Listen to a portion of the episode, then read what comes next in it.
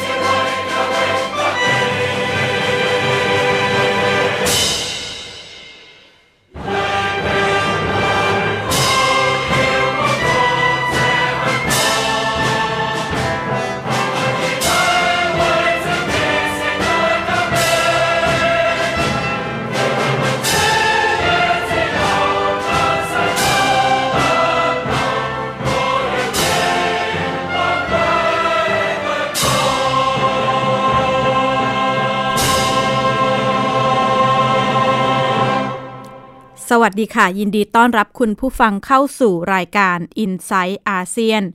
วันนี้ดิฉันชลันทรโยธาสมุทรทำหน้าที่ดำเนินรายการนะคะ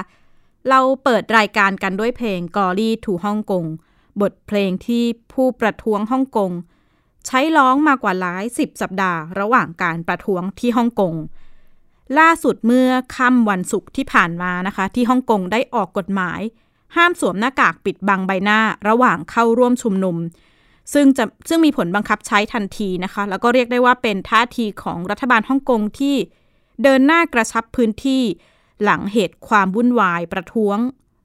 ระหว่างวันชาติจีนที่ฮ่องกงนะคะ ปฏิเสธไม่ได้ว่าหน้ากากปิดบังใบหน้าไม่ว่าจะเป็นแบบปิดบังแก๊สไว้ไว้ไว้ใช้ป้องกันแก๊สน้ำตา หรือว่าใช้ปิดบังตัวตนเนี่ยเป็นอุปกรณ์สำคัญที่เป็นที่ขาดไม่ได้ ในระหว่างการชุมนุมประท้วงที่ฮ่องกงตลอด 17 สัปดาห์ที่ผ่านมา แต่ว่าหลังความวุ่นวาย เมื่อวันชาติจีนวันที่ 1 ตุลาคมที่ผ่านมา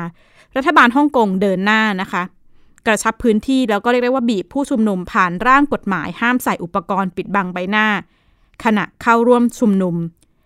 แคลรี่แลมผู้บริหารสูงสุดฮ่องกงเปิดถแถลงข่าวต่อกรณีนี้ ระบุว่าสาเหตุที่ บังคับใช้กฎหมายฉบับนี้ เพราะต้องการลดความวุ่นวาย ความขัดแย้ง แล้วก็ความรุนแรงในฮ่องกง ต้องการให้ฮ่องกงกลับมา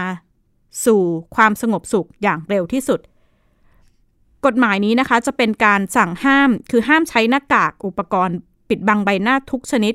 รวมถึงห้ามใช้สีทาปิดบังใบหน้าในการชุมนุม ทั้งที่ได้รับอนุญาตแล้วก็ไม่ได้รับอนุญาต ผู้ที่ฝ่าฝืนนี่มีโทษจำคุก 1 ปีหรือปรับ 25,000 ดอลลาร์ฮ่องกง ก็เทียบเท่าราวๆ 97,000 บาทไทยนะคะ แต่กฎหมายนี้ก็มีข้อยกเว้นกรณีที่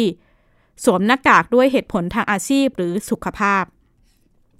แม้แคลลี่แลมผู้บริหารสูงสุดเขตปกครองพิเศษฮ่องกงเนี่ยจะระบุว่าฮ่องกงไม่ได้อยู่ในสถานการณ์ฉุกเฉิน แต่ว่าการประกาศมาตรการเช่นนี้ก็ถูกมองว่า รัฐบาลฮ่องกงพยายามนำพระราชบัญญัติข้อบังคับฉุกเฉินที่เคยใช้เมื่อ 50 กว่าปีที่แล้ว สมัยยุคอนานิคมเนี่ยกลับมาใช้อีกครั้ง แล้วก็หลายฝ่ายก็แสดงความกังวลนะคะว่า การประกาศห้ามใช้มาตรห้ามใช้หน้ากากปิดบังใบหน้าเนี่ยอาจจะเป็นเพียงก้าวแรก แล้วก็กฎหมาย เพราะว่ากฎหมายดังกล่าวให้อำนาจผู้บริหารสูงสุดฮ่องกงออกข้อบังคับอื่น ๆ ที่เห็นว่าเหมาะสมแล้วก็เป็นประโยชน์ต่อสาธารณะ ในกรณีฉุกเฉิน นั่นอาจหมายถึงว่าเพิ่มอำนาจในการจับกลุ่มการห้ามใช้โซเชียลมีเดียหรือการเซ็นเซอร์สื่อก็เป็นได้นะคะ แคร์รีรัมก็ยังย้ำว่าเหตุผลหลักๆ ในการใช้กฎหมายฉบับนี้ก็คือเพื่อยุติความรุนแรงแล้วก็ต้องการบังคับใช้เฉพาะกับผู้ก่อเหตุจลาจลหรือใช้ความรุนแรงเท่านั้น แต่ว่าหลังจากที่มีการประกาศกฎหมายดังกล่าวเนี่ยก็เกิดกระแสความไม่พอใจ ขึ้นในฮ่องกงอีกครั้งนะคะ กลุ่มผู้ประท้วงก็มารวมตัวกัน แล้วก็ประท้วงกันเป็นจำนวนมากในช่วงวันศุกร์ที่ผ่านมา ระหว่างการถแถลงในถแถลงต่อการประกาศใช้กฎหมายฉบับดังกล่าวเนี่ยผู้สื่อข่าวก็ตั้งคำถามว่า การประกาศใช้กฎหมายนี้เกิดขึ้นเพียงไม่กี่วันหลังจากที่แคลรี่แลมเดินทางกลับจากปักกิ่ง ว่าคำสั่ง กฎหมายนี้เป็นคำสั่งจากรัฐบาลกลางหรือทางรัฐบาลจีนหรือเปล่านะคะ แคลรี่แลมย้ำว่าการออกกฎหมายเป็นเรื่องภายในของฮ่องกงที่ดำเนินการตามนโยบายหนึ่งประเทศสองระบบ แล้วก็การเดินทางไปปักกิ่งของเธอ ไม่ได้มีการพูดคุยเรื่องนี้ แล้วก็ตอบคำถามนักข่าวว่า เธอจะลาออกหรือเปล่าว่าการลาออกไม่ใช่ทางแก้ปัญหาของฮ่องกงในปัจจุบันนี้นะคะ ขณะที่กลุ่มผู้ประท้วงก็ ยื่นคัดค้านกฎหมายฉบับดังกล่าว เราคงต้องติดตามกันต่อไปว่าสถานการณ์ในฮ่องกงจะเป็นยังไงนะคะ เมื่อวันที่วันจันทร์ที่ผ่านมาวันที่ 1 ตุลาคม ก็ปฏิเสธไม่ได้ว่าเป็นงาน ฉลองยิ่งใหญ่วันชาติจีนนะคะ วันฉลองครบรอบ 70 ปี สถาปนาสาธารณรัฐประชาชนจีน มีการจัดขบวน โชว์อุปกรณ์ยุทโธปกรณ์ต่างๆ รวมถึงกองทัพที่ยิ่งใหญ่มากนะคะ คุณนัทธาโกมลวัทินได้ติดตาม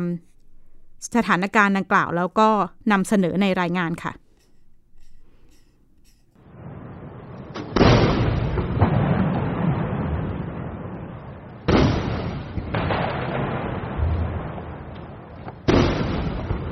พิธีเดินสวนสนามของกองทัพจีนที่บริเวณจัตุรัสเทียนอันเหมินกรุงปักกิ่ง กองทหารไม่ต่ำกว่า 15,000 นายเข้าร่วมพาเหรดอย่างพร้อมเพรียง ต่อหน้าบรรดาผู้นำทั้งในอดีตและปัจจุบันของจีน ที่เข้าร่วมการเฉลิมฉลองการก่อตั้งสาธารณรัฐประชาชนจีน ครบรอบ 70 ปีพิธีเริ่มต้นจากปืนใหญ่ยิงสลุด 70 นัด ไฮไลท์ที่สุดของงานคือสุนทรพจน์ของประธานาธิบดีสีจิ้นผิง ที่ใช้เวลาประมาณ 8 นาที เนื้อหาย้ำถึงรากฐานอันแข็งแกร่งของประเทศจีนและย้ำอธิปไตยความเป็นหนึ่งเดียว ในรูปแบบหนึ่งประเทศสองระบบ全国各族人民同心同德不断满足人民对美好生活的向往我们要坚持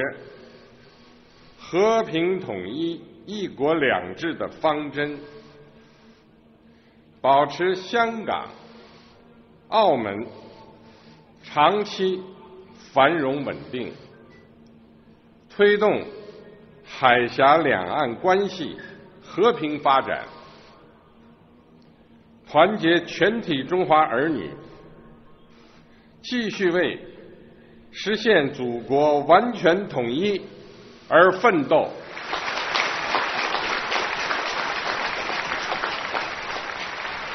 中国人民解放军。和人民武装警察部队要永保人民军队性质、宗旨、本色，坚决维护国家主权、安全、发展利益，坚决维护世界和平。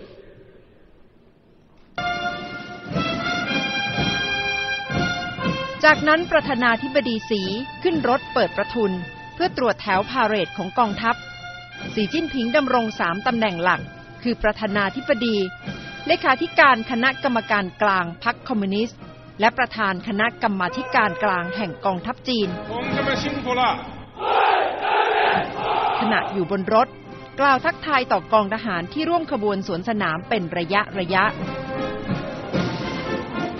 นายทหารชายและหญิงต่างพาเรดอย่างพร้อมเพรียง ปีนี้เป็นครั้งแรกที่นำกองกำลังจีนที่ทำหน้าที่เป็นกองกำลังรักษาสันติภาพแห่ง UN ร่วมขบวนพาเหรดด้วย จากนั้นเป็นขบวนอาวุธยุทโธปกรณ์พร้อมสับ เริ่มจากรถถังและขบวนรถถังติดอาวุธป้องกันกลุ่มก่อการร้าย ตามด้วยขีปนาวุธประเภทต่างๆ ซึ่งแสดงถึงความทันสมัยของอาวุธกองทัพจีน โดยเฉพาะขีปนาวุธพิสัยไกล DF-41 ที่ยิงข้ามทวีปได้ ขีปนาวุธความเร็วเหนือเสียง และอากาศยานไร้คนขับแบบความเร็วเหนือเสียง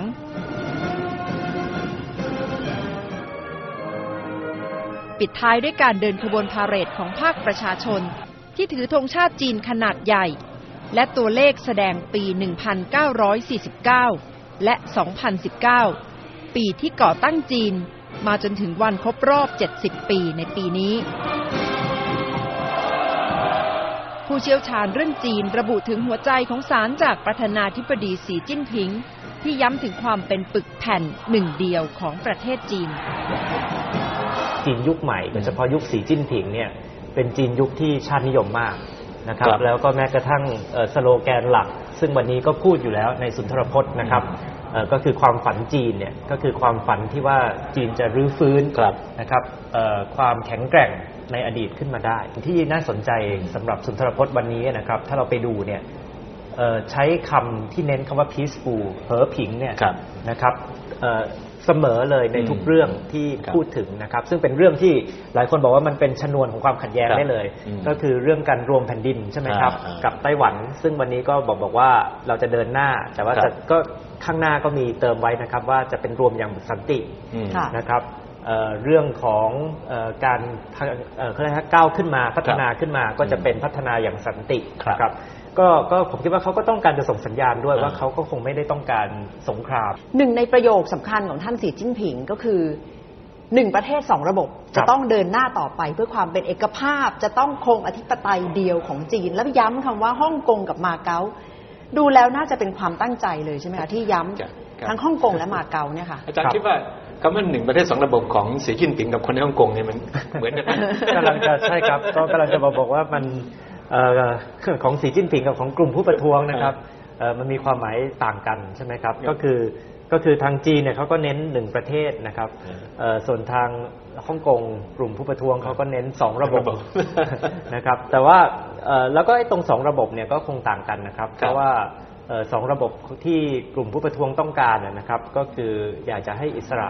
มากขึ้นนะครับ อยากจะให้มีการเลือกตั้งใช่ไหมครับที่เขาเรียกว่า universal suffrage เนี่ยค่ะนะครับอย่างเต็มที่นะครับขณะที่ของทางสีจิ้นผิงเนี่ยก็จะเป็นในเชิงว่าค่อยเป็นค่อยไปอ่านะครับนักวิเคราะห์ด้านความมั่นคงระบุว่าขบวนพาเหรดในวันชาติเท่ากับโอกาสที่ได้แสดงแสนยานุภาพของกองทัพจีน ด้วยเทคโนโลยีที่ก้าวล้ำขึ้นเรื่อยๆ แต่อาจจะยังไม่ได้ขึ้นสู่อันดับหนึ่งของโลก จีนเองก็ยังไม่ได้เป็นมหาอำนาจเอ่อ ของภูมิภาคสักทีเดียวเพราะว่ากองกำลังของสหรัฐก็อยู่ที่นี่แล้วก็อยู่ที่นี่เยอะขึ้นนะครับ ขณะนี้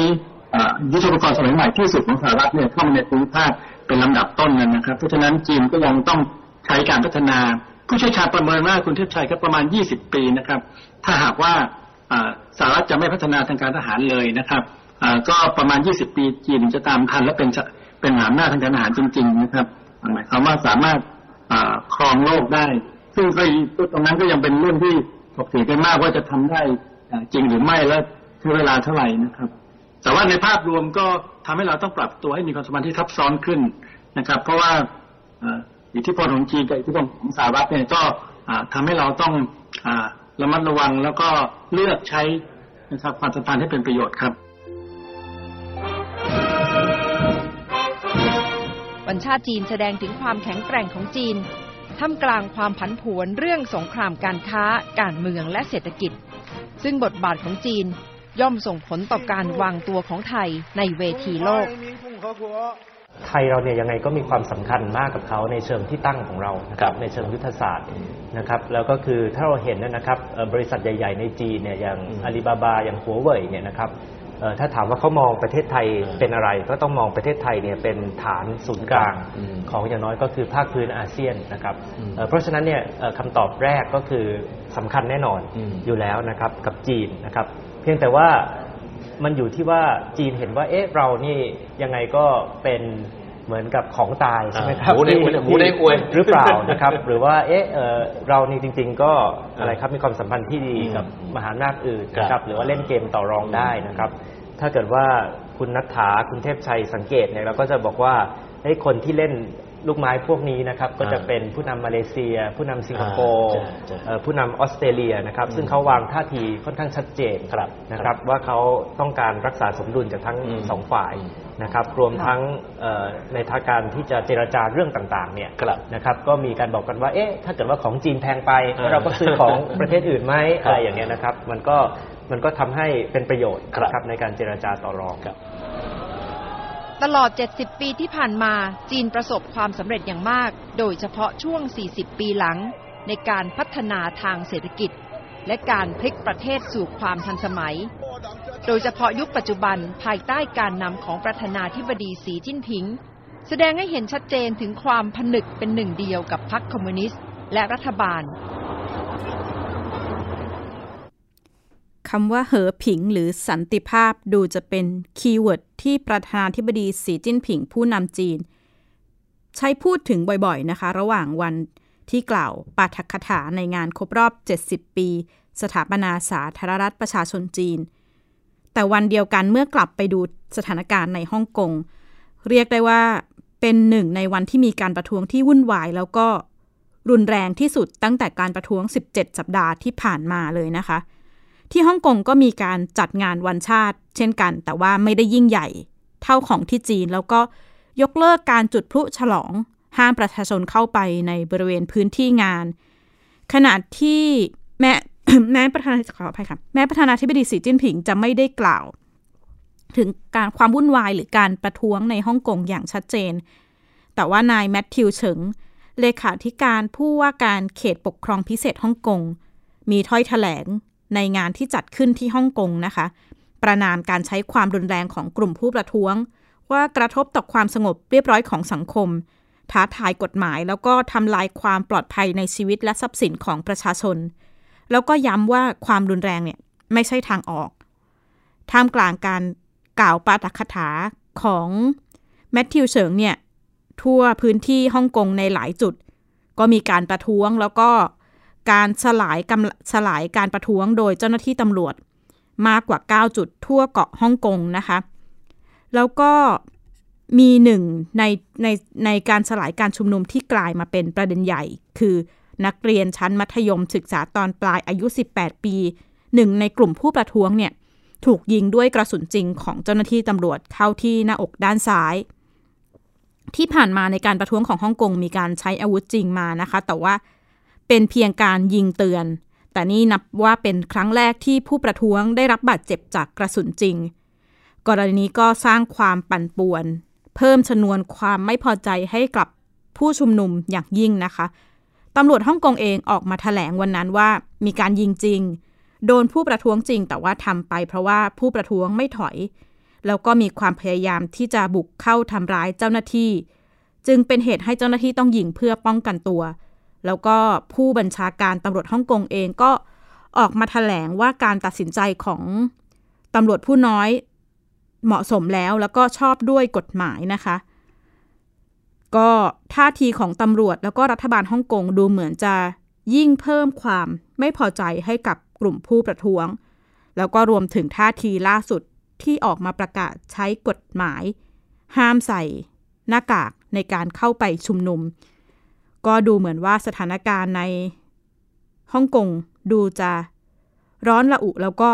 รุนแรงขึ้นเรื่อยๆ แล้วก็ขณะนี้ผู้นำประเทศต่างๆ ก็เริ่มออกมา พูดถึงกรณีฮ่องกง มีคำแนะนำให้แคลรี่แลมลาออก รวมถึงแสดงความเป็นห่วงต่อสถานการณ์ในฮ่องกงนะคะ เราย้อนมาดูสถานการณ์ในอาเซียนเป็นเรื่องของผลกระทบต่ออาชีพนักข่าวคนข่าวอาเซียน ที่ผ่านมาสักช่วงเดือนที่แล้วเราจะเห็นภาพนักข่าวที่ต้องออกจากงานนะคะ ไปเปิดท้ายขายของเป็นภาพที่ เราอาจจะคุ้นชินเมื่อเกิดปัญหาเศรษฐกิจ หรือเกิดการเปลี่ยนแปลง คนข่าวหรือสื่อเนี่ยอาจจะเป็น หน่วยแรก ๆ ที่ถูกผลกระทบ ก็ล่าสุดก็มีนักข่าวจำนวนมากช่วง 5 ปีที่ผ่านมานะคะ ที่ต้องออกถูกต้องออกจากงาน เพราะว่าบริษัทเองต้องปรับรูปแบบให้มีความคุ้มทุนหรือดำเนินการให้คุ้มทุนมากขึ้น ดิฉันได้มีโอกาสพูดคุยกับ นักข่าวอาเซียน เพราะว่ากรณีนี้ไม่ได้เกิดขึ้นเฉพาะในไทยนะคะ เกิดเป็นกระแสทั่วโลกที่คนข่าวค่อนข้างทำงานยากขึ้น ท่ามกลางเทคโนโลยีที่เปลี่ยนไป ลองไปฟังจากรายงานค่ะ ภาพคนข่าวขายของดูคล้ายกับเป็นตัวชี้วัด เมื่อเกิดความผันผวนทางเศรษฐกิจ หรือเกิดการเปลี่ยนแปลงที่กระทบต่อสื่อ ส่งผลให้เกิดการปรับตัวของธุรกิจสื่อ ลดจำนวนพนักงานเพื่อคุมค่าใช้จ่าย 5 ปีที่ผ่านมา สื่อไทยทั้งหนังสือพิมพ์ นิตยสารโทรทัศน์ ทยอยปิดตัว กระทบพนักงานมากกว่า 1,000 คน สถานการณ์เช่นนี้ไม่ได้เกิดขึ้นเฉพาะประเทศไทย แต่เป็นกระแสทั่วโลก ฟิลิปปินส์ ประเทศอันดับต้นๆ ที่มีผู้ใช้งาน Facebook สูงสุด ราว 70%ของคนฟิลิปปินส์เข้าถึง Facebook และ 20%หรือราว 14 ล้านคนใช้ Facebook เป็นช่องทางหลักในการเข้าถึงข่าวสาร แม้สื่อโทรทัศน์จะยังเป็นช่องทางหลักที่คนฟิลิปปินส์ใช้ติดตามข่าวสาร แต่ยอดคนดูมีแนวโน้มลดลงต่อเนื่อง ขณะที่สื่อหนังสือพิมพ์และสื่อสิ่งพิมพ์อื่น ๆ ประสบปัญหายอดผู้อ่านลดลงอย่างมาก ตั้งแต่ 10 กว่าปีที่ผ่านมา Social Weather Stations หน่วยงานด้านสถิติของฟิลิปปินส์ ระบุว่าขณะนี้คนฟิลิปปินส์เพียง 2%ที่ยังอ่านหนังสือพิมพ์รายวัน สถานการณ์เช่นนี้ส่งผลให้สื่อฟิลิปปินส์ต้องปรับสู่ออนไลน์ CNN ฟิลิปปินส์เลิกจ้างพนักงานกว่า 80 คน ภายใต้นโยบายลดกำลังคน ขณะที่เว็บไซต์ข่าว InterAksyon ต้องปิดตัวและควบรวมกับ TV5เพื่อลดค่าใช้จ่าย นักข่าวจากฟิลิปปินส์ Daily Inquirer ให้สัมภาษณ์กับไทย PBS ถึงสถานการณ์คนข่าวฟิลิปปินส์ Uh, of course, there are some uh, newspapers that are um, right now downsizing their production, downsizing their operations. So some uh, journalists or even you know office staff are losing their jobs. Some I know of so one newspaper in the Philippines. They haven't been paying their uh, workers, their uh, journalists, and those in the office alike. They haven't been paid for several months already. But then some of my colleagues are still holding on to their jobs because that's what that's uh, their passion to write and also to report on uh, the truth. ท่ามกลางสถานการณ์ธุรกิจสื่อที่สั่นคลอน เปิดทางให้การเข้ามาถือครองสื่อจากกลุ่มทุนหรือนักการเมืองทำได้ง่ายขึ้น ปี 2560 รามอนอังนักธุรกิจรายใหญ่ และคนสนิทของประธานาธิบดีดูเตอร์เต้ เข้าซื้อกิจการ Philippine Daily Inquirer ถูกวิจารณ์ว่าเป็นการพยายามเข้าครอบงำสื่อหลัง The Inquirer วิจารณ์การทำสงครามยาเสพติด สถานการณ์เช่นนี้เกิดขึ้นในหลายประเทศ กัมพูชาเพิ่งจัดงานดิจิทัลแคนเบเดีย 2019 เพื่อโปรโมทการเดินหน้าเทคโนโลยีดิจิทัลของประเทศ แต่สถานการณ์สื่อกัมพูชาต้องเผชิญความท้าทายทั้งจากเทคโนโลยีและการเมือง ปี 2560 หนังสือพิมพ์แคนเบเดียเดลี่และสื่อวิทยุหลายช่องต้องปิดตัวลง หลังถูกฟ้องเรียกภาษีย้อนหลังโดยรัฐบาล ผู้สื่อข่าวกัมพูชาระบุว่า ตอนนี้การเป็นนักข่าวไม่ใช่อาชีพที่คนรุ่นใหม่สนใจอีกต่อไป a lot of uh, radio TV were shut down and the big um, uh, newspapers, one of the big newspaper shut down and another big newspaper that I used to work is uh, was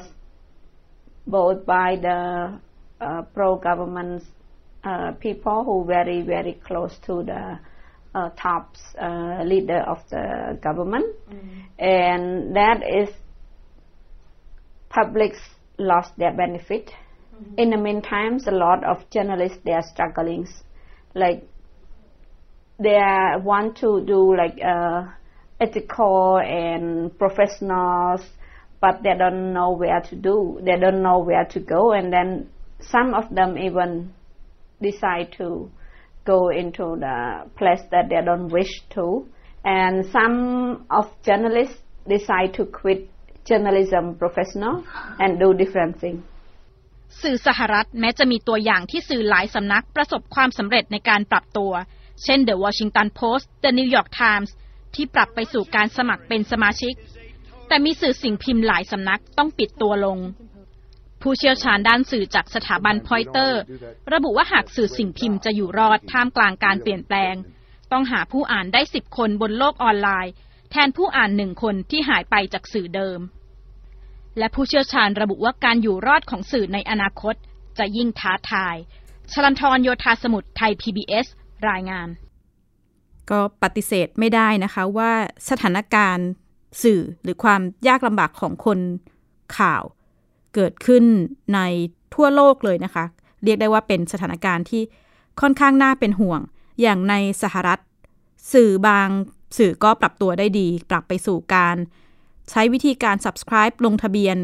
เพื่อที่จะให้ได้รายได้โดยตรง แต่ขณะที่มีหลายสื่อเหมือนกันที่ ปรับตัวไม่ได้แล้วก็ต้องปิดตัวลงไป สถานการณ์นี้ก็อย่างเห็นได้ชัดนะคะว่าเกิดขึ้นทั่วทุกภูมิภาค โดยเฉพาะในพื้นที่